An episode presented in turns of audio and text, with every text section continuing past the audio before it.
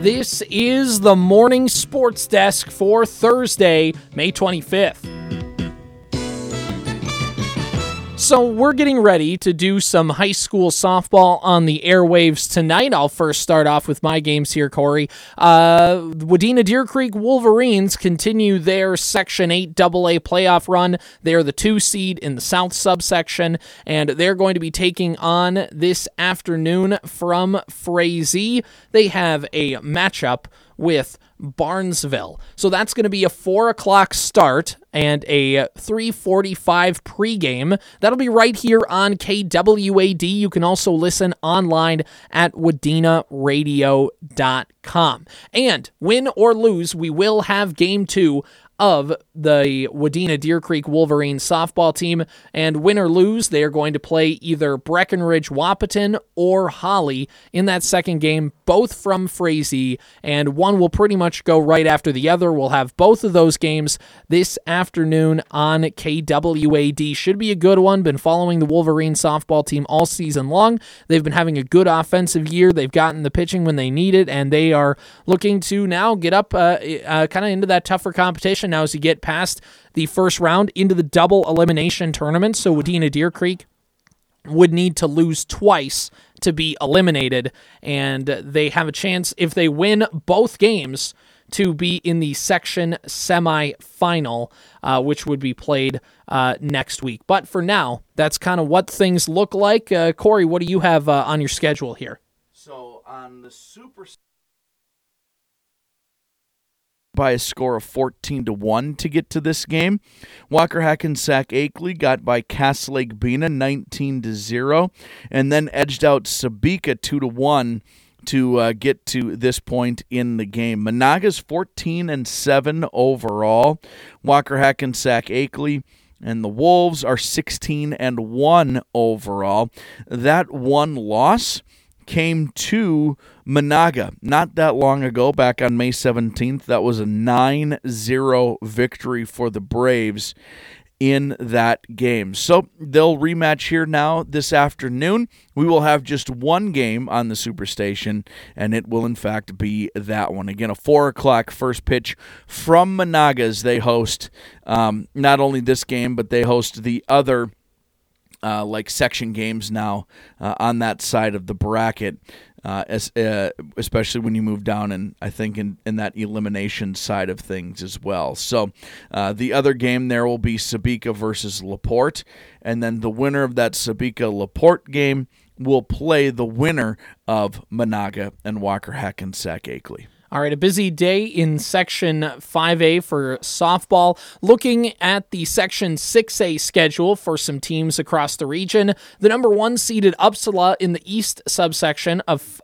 6A will be taking on the four seed Parker's Prairie Panthers. That's a four o'clock start from New York Mills. On the other side of that subsection, Browerville and Swanville. Browerville, the two seed, Swanville, the three seed, will square off at four o'clock from New York Mills. On the other side of the uh, 6A bracket, just for full disclosure, Clinton and Graceville Beardsley will take on Lake Park Audubon, CGB, the one seed in the West End, Lake Park Audubon, the four. Wheaton Herman Norcross is the two seed on the West End of 6A, Rothsay, the three, and Wheaton Herman Norcross and Rothsay will play each other. Both of those games are at Minnewaska Area High School. Both those games will start at 4 o'clock and will uh, have a game follow pretty much immediately after on both of these uh, sides of the subsection uh, from their respective sites. So, uh, Corey, really uh, another big afternoon of softball. This kind of gets into what we've talked about before. Uh, it's a lot of organized chaos and uh, it's a lot of fun.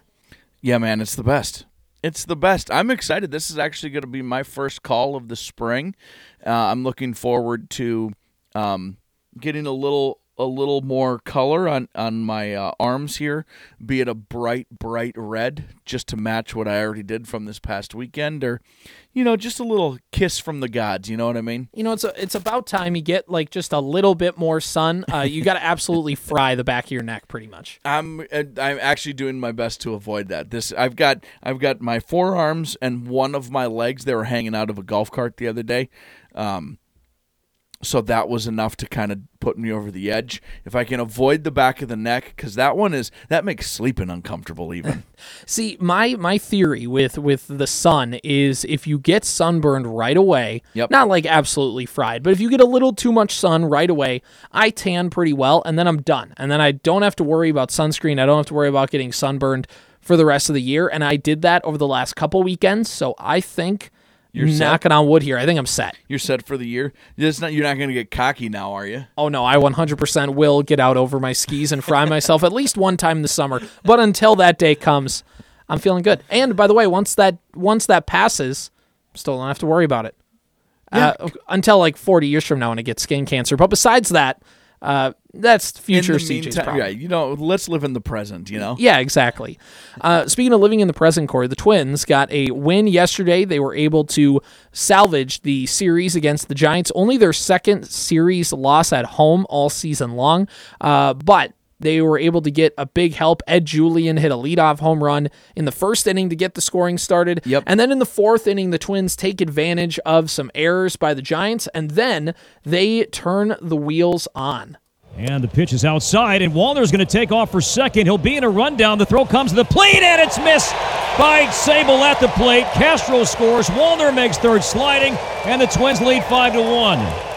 So interestingly enough, Corey, that was the Twins' first steal of home in nearly ten years. It's not a straight steal of home, but it was a Oh. first and third situation. So Okay, so do we do we know who was the who stole it ten years ago? uh, that's that'd be a uh, my guess. what was ten uh, years ago? Twenty thirteen. 10 years ago was about 2013, uh, but roughly 10 years. So I'll I'll say there's probably a little bit give or take there. For whatever reason, Denard Span just feels right. Denard Span does feel right Denard Span or Ben Revere? now. Yeah, now that does because otherwise it's Rod Carew. I don't. it's Cristian Guzman or something like that. Before I wonder who it is. Oh, that's a good trivia question. That is uh, Corey. I, I heard Cory Provus talking about this in the Twins rap, and he did not have the specific year, and I have not looked it up yet. So if you want to look that up, go for it. We'll because take it see if we can find that because that's uh, that would be a fascinating little uh, a little tidbit. Did you ever uh, steal home on something that wasn't a pass ball? Uh, no, never have I ever. But I was uh, in the dugout and I watched it happen once. It was the 2012 Babe Ruth State Tournament. Bertha Hewitt Verndale was representing as one of the teams in our uh, district, and we were in Fergus Falls at DeLagoon Park. Yeah. I remember this vividly uh, because uh, uh, somebody was at the plate. And we had a sign, and at the time, and I'm sure it's changed by now. Uh, at the time, because uh, the coaches aren't there anymore, and it was ten some years ago. Yep. The, the sign was uh, a dig in and drive one, and that was going to be Sure. that was going to be steal home. And uh, the now the reason was when you heard that you were going to call time and dig into the plate, and that was the cue that hey, I got the sign. Sure, So that way the guy at third wasn't going to run into your bat. Yep. Uh, and I, everybody in the dugout just all kind of like tried to play coy, but also everybody kind of tensed up for a second, and it worked. In a state tournament game, we stole home and it worked, and it was uh, it was a pretty exciting feeling.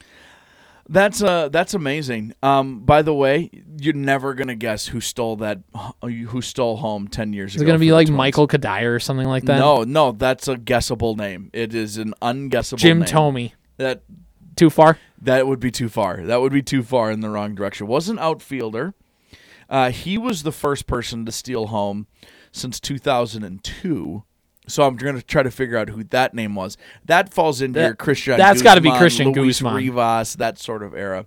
Um, it was outfielder Clete Thomas who stole How do home we for the forget- Twins in 2013. How do we forget the man, the myth, the legend, Clete Thomas? I think we all know how. Remember when he went on like a month long tear and everybody thought that like this guy was like future starting material and then he just fell I off the face of the earth? Listen, if you thought that, CJ, there's nothing I can do to bring you back Look, from it that. was the but, middle uh, of the the 2013 the 2012 2013 2014 twins when everybody kind of fully accepted they were in a full rebuild you were kind of just believing any positive performance you saw Yeah, no, So- not, not no one I knew thought Clete Thomas was going to be the savior. That's for sure. well, you know, it was uh, it was pre Brian Dozier. Okay, uh, this gets me into my next conversational Uh-huh. point here.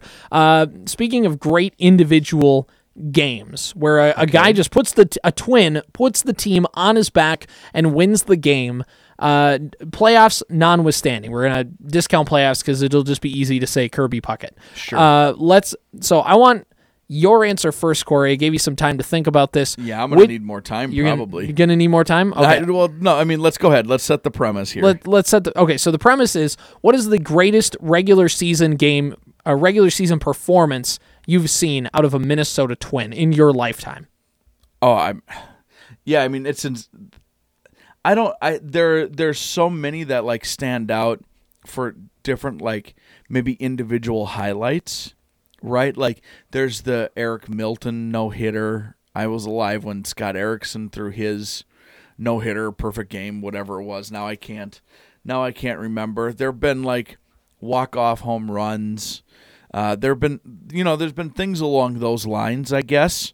Uh, that but like where someone just straight up Kirby Puckett in the playoffs says hop on my back, I'll carry us. That sort of that I don't I don't know if there's necessarily like one you know Francisco Liriano threw a no hitter Uh huh. but that was like he also had like six walks in that game. It was very strange.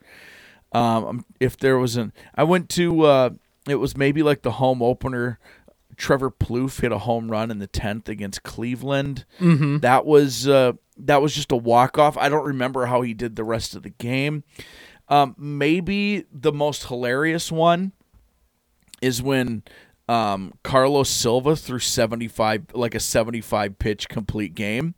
That was just a, a level of domination and stupidity from the other team.